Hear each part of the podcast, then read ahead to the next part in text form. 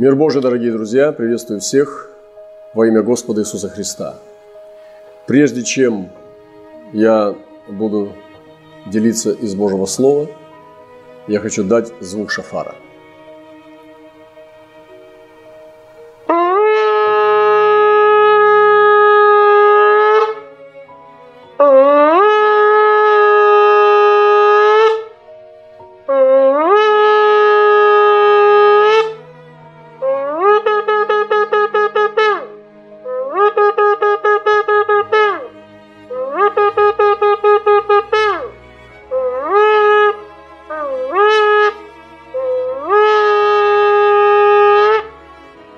Сегодня мы начинаем серию по милости Божией на тему пробуждения. И это непростая тема, как вы знаете, потому что это не тема для теорий, не тема для того, чтобы можно было о ней теоризировать или же рассуждать. Эту тему можно проповедовать эффективно, когда ты сам двумя ногами находишься на тропе пробуждения. Поэтому для меня это было непростое время подготовки к тому, чтобы начать эту тему, потому что ее надо проповедовать честно. И, конечно же, все те аспекты, которые Господь нам даст коснуться, нам нужно будет их практиковать, потому что без этого это изучение не имеет смысла. Прежде всего я хочу зачитать место из Писания. И надеюсь, что мы будем с вами проходить через определенный период времени, в который мы будем входить глубже и погружаться в это измерение. И, как известно многим из вас, это место из Деяний апостолов со 2 главы. Церковь собиралась вместе, это то, чем они занимались, как они проводили время. И сегодня мы в современном мире можем проецировать на себя, каким образом нам проводить это время. И мы могли бы с вами делать то же самое, чем мы и стараемся здесь, в воротах Востока, заниматься, чтобы нам быть вместе. При наступлении Дня Пятидесятницы все они были единодушно вместе. И внезапно сделался шум с неба, как бы от несущегося сильного ветра, и наполнил весь дом, где они находились. И явились им разделяющиеся языки, как бы огненные, и почили по одному на каждом из них, и исполнились все Духа Святого, и начали говорить на иных языках, как Дух давал им провещевать. И вы знаете, что произошло дальше, что народы, которые пришли на поклонение в Иерусалим в День Пятидесятницы, они сошлись в этом месте, и Петр возвестил такие слова. «И будет в последние дни, говорит Бог, излию от Духа Моего на всякую плоть, и будут пророчествовать сыны ваши, дочери ваши, и юноши ваши будут видеть видения, и старцы ваши сновидениями вразумляемы будут. И на рабов Моих, и на рабынь Моих в те дни изолью от Духа Моего, и будут пророчествовать. И покажу чудеса на небе вверху, и знамения на земле внизу, и кровь, и огонь, и курение дыма, солнце превратится во тьму, и луна в кровь, прежде нежели наступит день Господень великий и славный. И будет всякий, кто призовет имя Господне, спасется». Но вы знаете продолжение этой истории, как сначала 3, и потом 5 тысяч вошло в Царство Божие, и в один день крестились тысячи людей. Можем ли мы назвать сегодня это пробуждением? Что такое пробуждение? Само слово «пробуждение» включает в себя это как отрыв от сна, как изменение человеческого состояния. И вы знаете, что если мы исследуем, каким образом развивается мир, то он развивается не через эволюцию, он развивается через революции. И в христианском мире принято считать, есть точка зрения, каким образом придет пробуждение, это просто эволюционное развитие влияния церкви. Но мы не будем в эти дни разбирать этот подход. Мы не будем разбирать эволюцию христианского влияния. Мы будем разбирать ключи к пробуждению, к радикальному пробуждению. И многие идеологи, которые понимают историю, они считают, что мир делают революции. Поэтому с этой точки зрения, когда мы смотрим на Писание, мы видим подход пробуждения, которые были во времена царств, во времена Нового Завета, во времена пророков, когда было движение Духа Святого, которое радикально меняло состояние церкви, состояние Божьего народа, и приходило пробуждение. Вот именно в этом ключе о пробуждении мы будем с вами говорить. Лично я считаю, что со своими соратниками, что сейчас самое время пробуждения. Вот посмотрите сами. Если бы церковь была в хорошем состоянии, если бы церковь была на пике своего подъема в духе, то зачем ей пробуждение? Она и так пробуждена. Поэтому пробуждение включает в себя состояние сна, состояние отступничества, состояние именно несоответствия Божьим стандартам. И это самое время для пробуждения. Я считаю, сегодня это время пришло, и нам нужно с вами пробудиться. Посмотрите даже на это время, в котором мы говорим, называем это пандемия, коронавирус. Ведь мир был проверен, и это пришло, как состояние мира было показано, как правительство не могут справиться. Медицинские наработки, достижения тоже не могут справиться. А смогла ли справиться церковь? Я не имею в виду способность подключаться к видеоканалам или же делать свои каналы, вещать в онлайне, в интернете. Я имею в виду, усилилась ли она в отношении великого поручения Господа Иисуса Христа. Приказ Господа идти и проповедовать Евангелие до края земли и делать учеников остается в силе. И в этом приказе не было поправок, что только не во время пандемии. Поэтому сегодня мы глубоко убеждены, что время пробуждения сейчас. И это самое лучшее время для пробуждения. Вы знаете, многие приняли решение сейчас отсидеться. И как бы главная мысль такая – переждать. Но вы знаете, переждать, если мы находим в Библии, где нужно было переждать, это вообще, во-первых, это очень мало. Мы найдем таких вот мест, где нужно было переждать. И лично я считаю, что Господь не призывает нас переждать. Господь призывает нас действовать. И Писание учит нас, что во время именно в Даниила, когда они подвергались испытаниям, то мудрые, они усиливались и начинали действовать. Это подход к пробуждению. У пробуждения должен быть мотив. И некоторые считают мотивом для пробуждения рост церкви. Но вы знаете, не всегда рост по местной церкви является истинным мотивом для пробуждения. Я, как пастор, могу быть заинтересован, чтобы церковь росла, в которой я служу.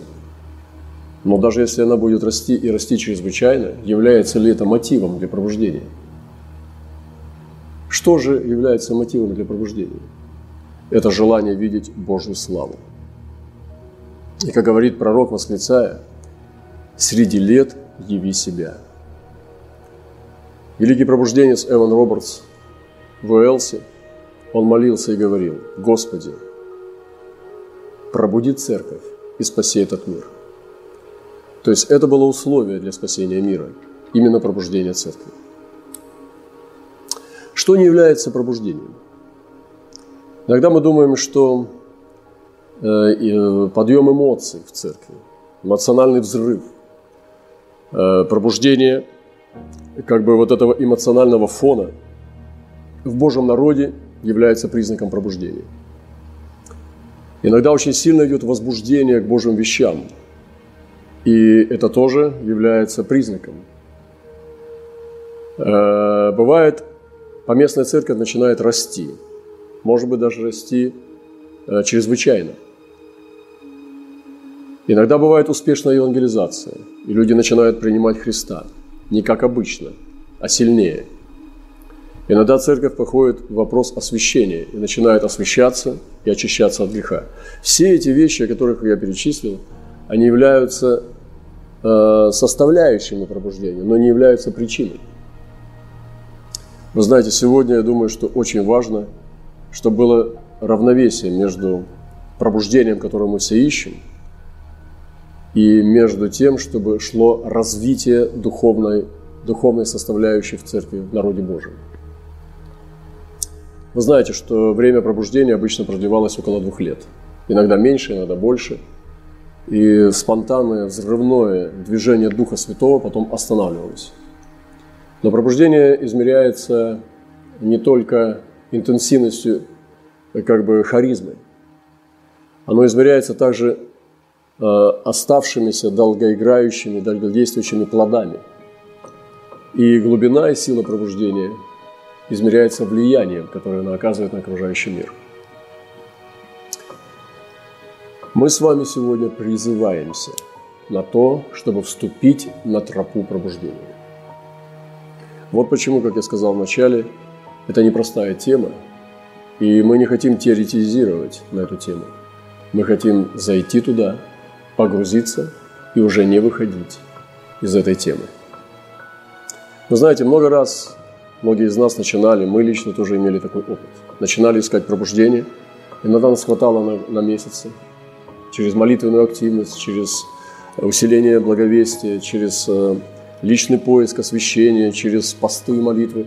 Но потом что-то происходило, и постепенно волна спадала из заинтересованности. Возможно, были не те мотивы. И сегодня мы нуждаемся в зрелых людях, в Божьих людях, которые имеют ведение, развлечение и мудрость, настойчивость и постоянство в поиске Божьей славы. Поэтому, как я говорил, что мотив пробуждения – это не только рост церкви, но это слава Божья. Пробуждение не является результатом человеческих усилий. Это не просто то, что Бог должен нам дать за то, что мы Ему дали. Пробуждение больше похоже на дождь. Вы знаете, виды дождя бывают разные. От легкого тумана и мороси до тяжелых ливневых дождей, проливных дождей, которые вызывают потопы и наводнения. Пробуждение подобно ливню от Бога, когда благодать Божия и ливень Духа Святого, он сходит подобно наводнению. Пробуждение похоже больше на течение реки Божьей. И мы говорим о раннем позднем дожде, и, как принято считать, мы уже видели ранний дождь в истории. И мы видели это в деяниях апостолов. Можно ли назвать рождение церкви в деяниях апостолов пробуждением? Да, потому что это действительно была демонстрация Божьей славы в новозаветной церкви при рождении этого младенца. Пробуждение – это как Божие вмешательство в дела человеческие, когда Бог вторгается на территорию человеков и разносит общий порядок и устанавливает свой. Пробуждение – это больше как обнажение руки Божьей, когда Он обнажает свою руку и высвобождает свою волю. Пробуждение – это когда Бог вместо человека, и человек уже не получает славу. Имена меркнут и гаснут, и поднимается только Божья слава. Пробуждение производит изменения в мире не через политические интриги или через потуги, но через силу Божию. Не через образование только, не через социальную работу только, но через силу Святого Духа, которая приходит автономно, непосредственно и проявляется в этом мире. Мы не списываем со счетов человеческую деятельность. Но мы приготовляем коня для битвы, но победа приходит от Господа. И иногда мы видим рост церкви, мы видим авторитет в этом мире. И без Духа Святого мы можем это видеть, потому что Господь, Он с нами. Есть изменение общества. И есть примеры изменения общества. Мы видели, как в истории Весли, Часфина и Муди переживали свидетельство изменения мира. И сегодня мы также можем видеть с вами это и в нашем поколении. И сегодня мы призываем, я призываю всех бодрствующих, кто не удовлетворен состоянием церкви, кто не удовлетворен тем, что мы делаем и видим, искать руки Божьи. Знаете, есть откровения, и я бы очень хотел, чтобы они исполнились, но о пробуждении. И лично мы тоже ищем того, чтобы Россия, она пробудилась, и пробудились другие страны, чтобы отсюда пошли и потекли миссионеры, потекли мощные потоки и лавы Духа Святого в мир. Но пробуждение всегда будет цена. И когда мы слышим такие вещи, когда просто обрушится, просто придет без условий, без цены, то лично для меня это сомнительно. Потому что в этом мире за все нужно платить. И хотя Иисус заплатил за наши грехи, но пробуждение будет стоить всего. Пробуждение изменяет грешников. В Вакуме написано: «Соверши дело твое». «Соверши дело твое». И вы знаете, что дело его рук – это также человек. И Бог желает, чтобы через пробуждение пришло изменение этого мира. Иногда Бог проявляется через Божий гнев. И гнев, и его суды, такие как голод, болезни, войны, бедствия, эпидемии, это может быть частью Божьего гнева. И через пробуждение Бог преследует цель. Определенные цели достигаются, когда приходит пробуждение. И когда все-таки вспыхивает в каком-то части планеты, в какой-то стране пробуждение, достигаются определенные, невидимые, сокровенные цели Бога. И мы должны знать, какие цели Бог достигает. Бог сначала будет судить церковь. Прежде чем изливать свои суды на мир, Бог будет очищать, трясти и приближать своих детей. Потому что когда суды будут совершаться на земле, тогда живущие в мире научаются правде. И Божий народ должен радостью возрадоваться через святое священство.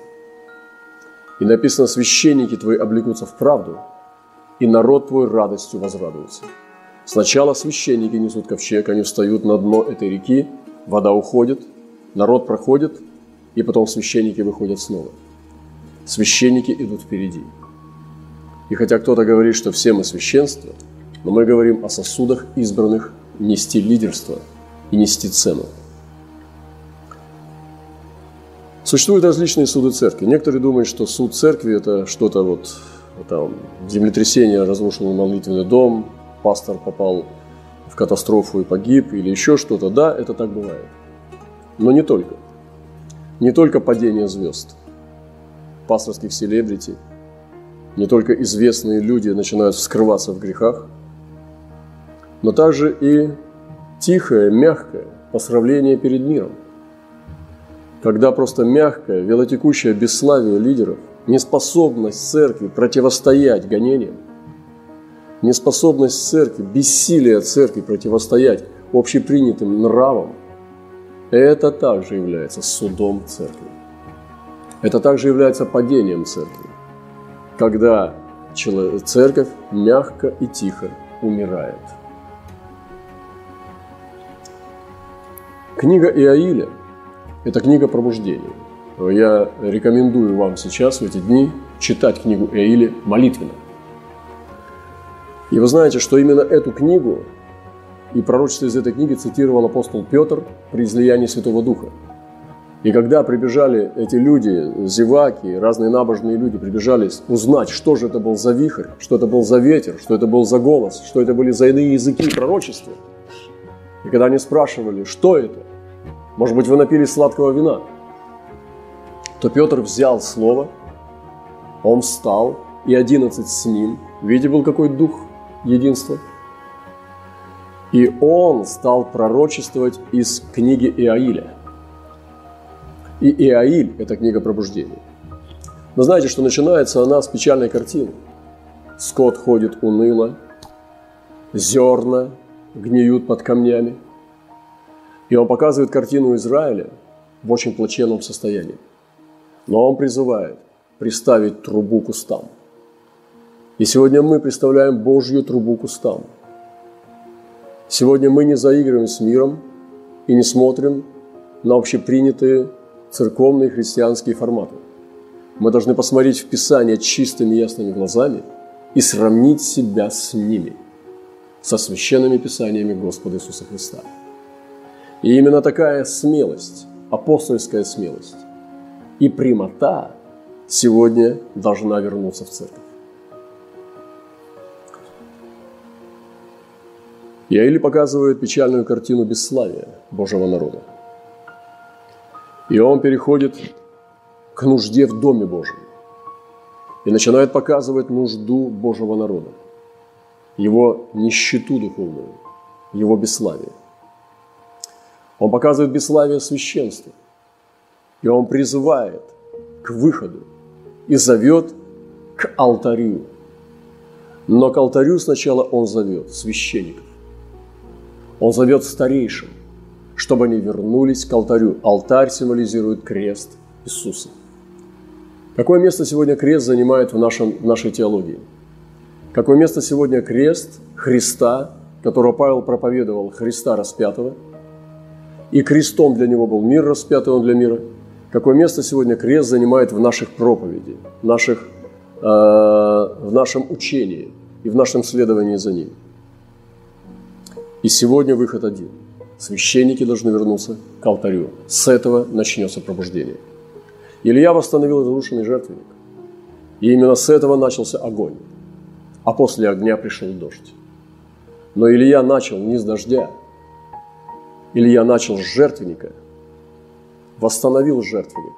Потом пришел огонь на жертву, которая была приготовлена. И потом пошел дождь. Благословение вернулось в Израиль. Всегда начнется с алтаря. Всегда начнется с возвращения к кресту.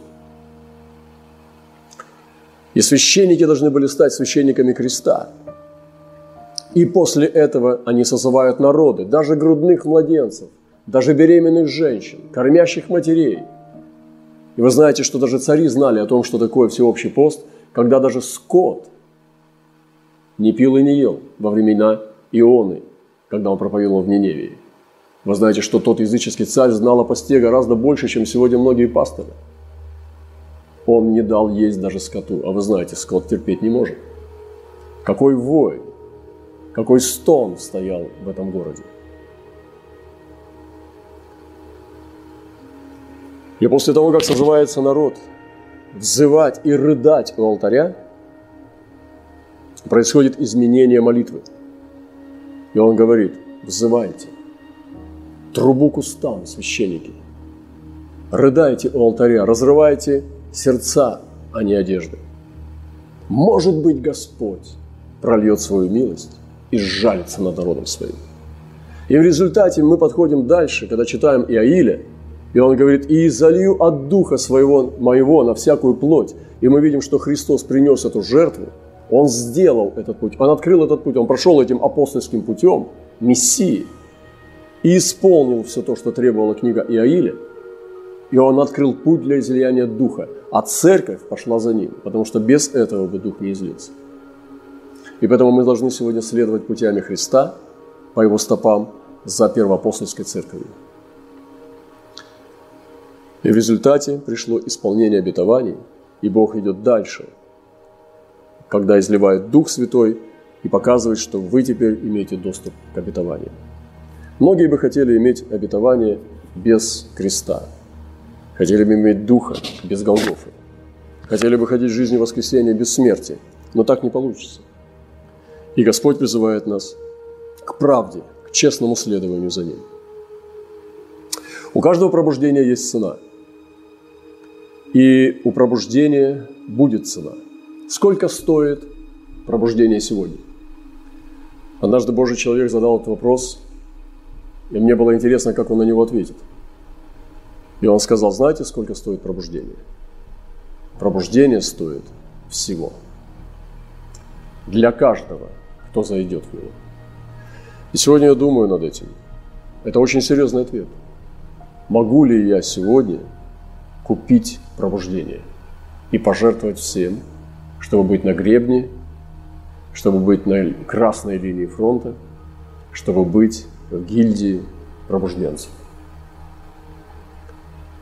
Господь обязательно избирает не толпу, Он избирает сосуд пробуждения. Поэтому, если Бог позволит нам, мы позже будем говорить о сосуде пробуждения. Потому что пробуждение должен быть сосуд, через который Господь будет изливать пробуждение. Должна быть определенная мера молитвы, качественной молитвы. Вы знаете, можно молиться дай часами.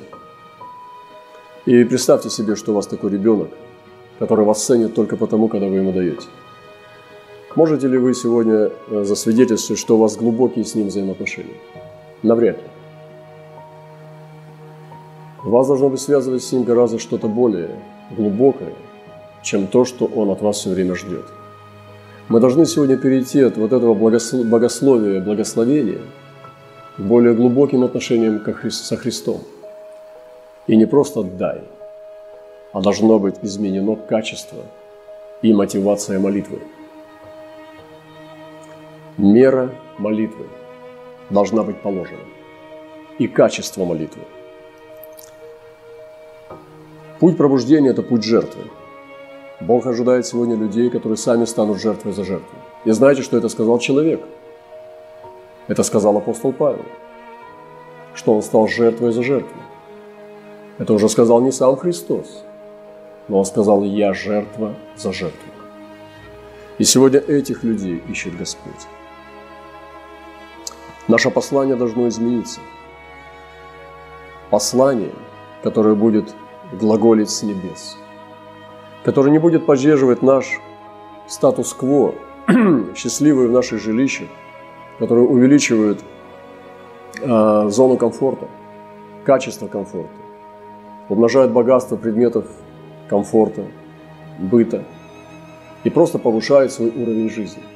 Вы представляете, как это дешево по сравнению с тем, за что умер Христос. Сегодня Господь ожидает возвращения к жертвеннику. Я понимаю, что это послание может казаться для вас суровым, но скажу вам откровенно, оно меня пробуждает. Лично меня оно очень бодрит и веселит, потому что я человек, который хочу быть человеком креста. И я говорю не понаслышке, в жизни пришлось видеть многие чудеса и знамения, и многие измененные жизни, но это лишь капля в океане по сравнению с тем, что Бог может сделать через каждого из нас. Поэтому Бог хочет от нас большего. Он хочет от нас большего посвящения. Это мы и говорим, что это является путь пробуждения. И пробуждение всегда начинается с личности. Я должен пробудиться. Ты должен пробудиться. Господь сегодня ищет людей святилища. Не людей внешнего двора, которые сказано не считай их. Но Он говорит, счисли мне жертвенник и святилище, и поклоняющихся на нем. Люди святилища. Кто это? Те, которые не выходят со дворов Господа. Господь сегодня ожидает дать водительство во время пробуждения. И предтечи пробуждений будут уже, вы знаете, перед тем, как пришел Христос, пришел Иоанн Креститель. Он стал частью Евангелия. Хотя Евангелие, казалось бы, должно начаться с имени Иисуса Христа, но оно начинается с Иоанна Крестителя. Так написано. Евангелие Иисуса Христа был человек, посланный от Бога, имя ему Иоанн. Вот с этого начинается Евангелие. И предтечи пробуждения – это напоминающее о Господе, который приготовляющий путь, глаз вопиющего в пустыне. Пусть сегодня высвободит Господь в теле этот глаз, чтобы люди поднялись, молитвенные служения. Неважно, какой ваш возраст, какой у вас стаж в вере, эти люди должны подняться в духе и начать искать Господа в силе своего побуждения к пробуждению. Мы должны стать дровами на жертвеннике. И жертвенник будет поддерживаться огнем. Жертва погаснет. Представьте себе, какая страшная картина, когда жертва потухла.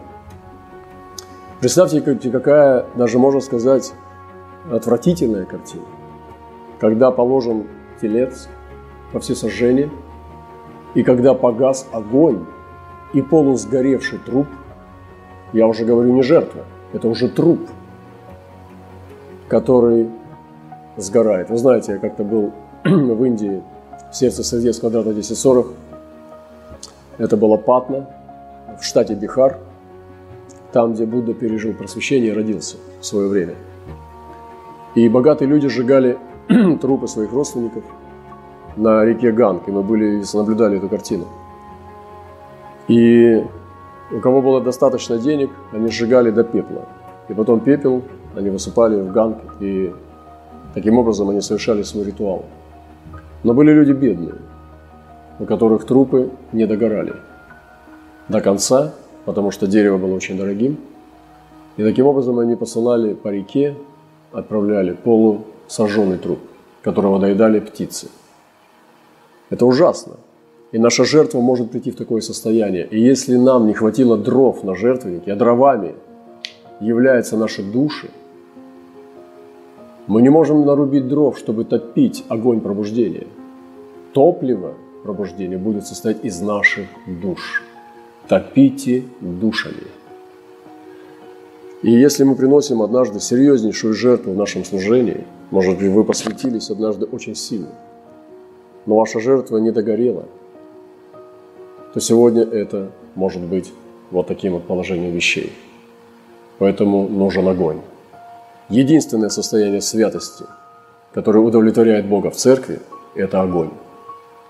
Огонь Божий в наших сердцах – единственно приемлемое состояние церкви, которое примет Создатель.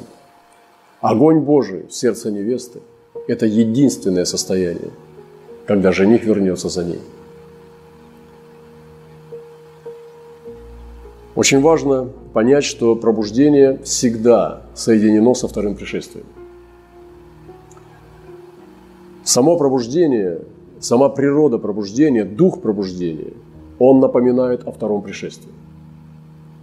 И даже если оно было в средних веках, или позже, или столетия назад, или будет предпоследним, или последним в этом мире, а вполне возможно, что оно будет последним, мы должны понять, что это всегда напоминание второго пришествия. Вы знаете, первая церковь всегда была в состоянии, в ожидании возвращения Христа. Она была очень духовна, она была очень пророческая, она была очень точная в откровениях. И Павел имел всю полноту Божью познания. Он мог говорить о любом вопросе. Любой вопрос из книги Откровения, если бы она была в то время написана. Любой вопрос из Библии Павел мог бы вам открыть. Вот такое ведение имел. И он не занимался с калькулятором. Он не занимался подсчетом, что произошло при Александре Македонском, и что там было до него, и что будет после. Он не занимался высчитыванием цифр.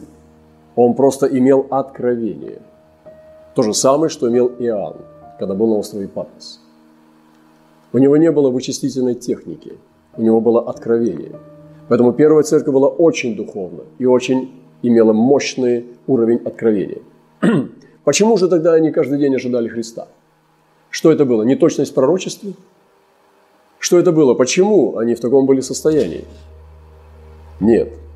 Это была природа пробужденной церкви. Это была мантия Маранафы. Это была готовность встретить Христа в любой день. Представьте себе возлюбленная, которая должна была соединиться с женихом, и вдруг жених исчезает, и ей говорят, что он замедлит, но скоро придет. Что она будет делать?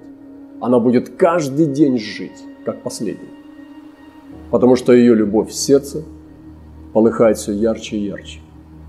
Вот почему первая церковь каждый день ожидала возвращения Христа, потому что она была облечена в мантию Маранафы. Это не была неточность в откровении. А представьте себе, чтобы ей сказали: вы знаете, расслабьтесь, даже через 2000 лет он еще не придет. Что бы тогда было с этой церковью? Поэтому, а было бы, я скажу вам, что она бы продолжала бы так ходить, как она и ходила. Потому что дело было не в дне, в который он вернется, а в состоянии ее сердца. Иисус Господь. Мы приближаемся к концу. И еще хочется отметить, что есть особенности и характеристики пробуждения. Это не только помазанные проповеди. Проповедь не является главным свидетельством, характеристикой пробуждения. Вы знаете, во времена Эвана Робертса люди проповедовали не больше 15 минут. Очень много было свидетельств. Собрания шли по 5, по 8, по 12 часов. Но проповедования было мало. Дело было не в проповедях. Сегодня мы видим другую картину. Очень много философии, психологии и социологии. И нам нужно вернуться к Святому Духу. Особенностью было не только эмоции, повышенные эмоции, но также было благовестие, но также было проявление Духа. И это проявление было за пределами собраний, не только в собраниях. Мы не должны делать из этого технику, мы не должны из этого изобретать определенные системы. Мы должны вернуться к простоте Христовой, к простоте и искренности сердца. И это мантия последних посланников. Можем ли мы назвать свои церкви последними посланниками? Можем ли мы назвать себя или своего пастора последним посланником? А вы знаете, я скажу вам, Павел себя называл. И не только себя, а всех своих сотрудников. Он называл так. Мы последние посланники. Для меня сегодня это очень мощно звучит, очень много значит. Могу ли я себя оценить таким образом, что я ношу мантию последнего посланника? Мы не будем сейчас касаться глубоко о проповедях Джонатана Эдвардса, Дэвида Брейнерда, где он манифестировал Бога через пьяных переводчиков индейцам, где, как он молился, когда таял снег в радиусе нескольких метров от него, когда многие из них не могли встать с колен, потому что колени их дрожали после агонии в молитвах. Когда Джонатан Эдвардс проповедовал, будучи с плохим зрением, буквально уперевший свой конспект, поднявший глаза, он видел, как люди схватались за стулья, где они сидели, и кричали: «Я иду в ад». Это же самое переживало сейчас Финей. Когда он приезжал, людям казалось, что пол разверзается перед ними, они падают в ад, и они кричали, они перебивали его. Ему надо было повышать голос, и иногда у него не получалось перебить кричащую толпу, потому что во время проповеди они так кричали, что они погибают и идут в ад, что проповедника не было слышно. Представьте себе было, какое измерение. И он проповедовал о грехе. Он проповедовал о Христе, который освобождает от греха. Братья и сестры, возлюбленные, ищущие Господа, давайте посмотрим, куда мы зашли, и определимся, путь ли это Господень. Эван Робертс, он высвобождал 3 требования, как минимум, к пробуждению. Первое, он говорил: покайтесь в любом известном вам грехе. И что вы чувствуете, что это является неугодным Господу, срочно покайтесь в этом. Второе его требование к пробуждению было: оставьте любую сомнительную привычку. Если вы чувствуете, что эта привычка является неугодной Господу, срочно разорвите с ней. И третье – примиритесь с братом. Примиритесь с ближним своим. Вы знаете, у каждого пробуждения есть свои особенности и свои требования. Поэтому мы сегодня можем сказать, что пробуждение – это когда все могут сказать, что Бог пришел в наше общество. Невеликий человек появился здесь. Невеликий сосуд, невеликий проповедник нас посетил. Но Бог пришел в нашу среду. Другими словами, это вторжение Бога в мир человека. Именно об этом сегодня мы с вами рассуждаем. Давайте коротко помолимся вместе. Отец Небесный, во имя Господа Иисуса Христа, мы поклоняемся Твоему святому имени и призываем силу драгоценной крови Христа для исцеления церкви, для пробуждения церкви, для спасения народов. И сегодня мы молимся: найди тех людей, которые призваны к этому посланию, Найди этих небесных птиц, собери их в стаю, чтобы они поднялись и заплатили эту цену. Ты начал уже платить. Ты заплатил своей жизнью. Ты отдал свою кровь. Но Павел сказал, что я восполняю недостаток скорбей Христовых в теле моем. И сегодня ты еще ищешь тех людей, которые восполнят недостаток скорбей Христовых в своем теле. Мы благословляем Твое великое имя и благодарим Тебя, ибо Ты есть тот, кто был, кто есть и кто грядет. Во имя Иисуса Христа. Аминь.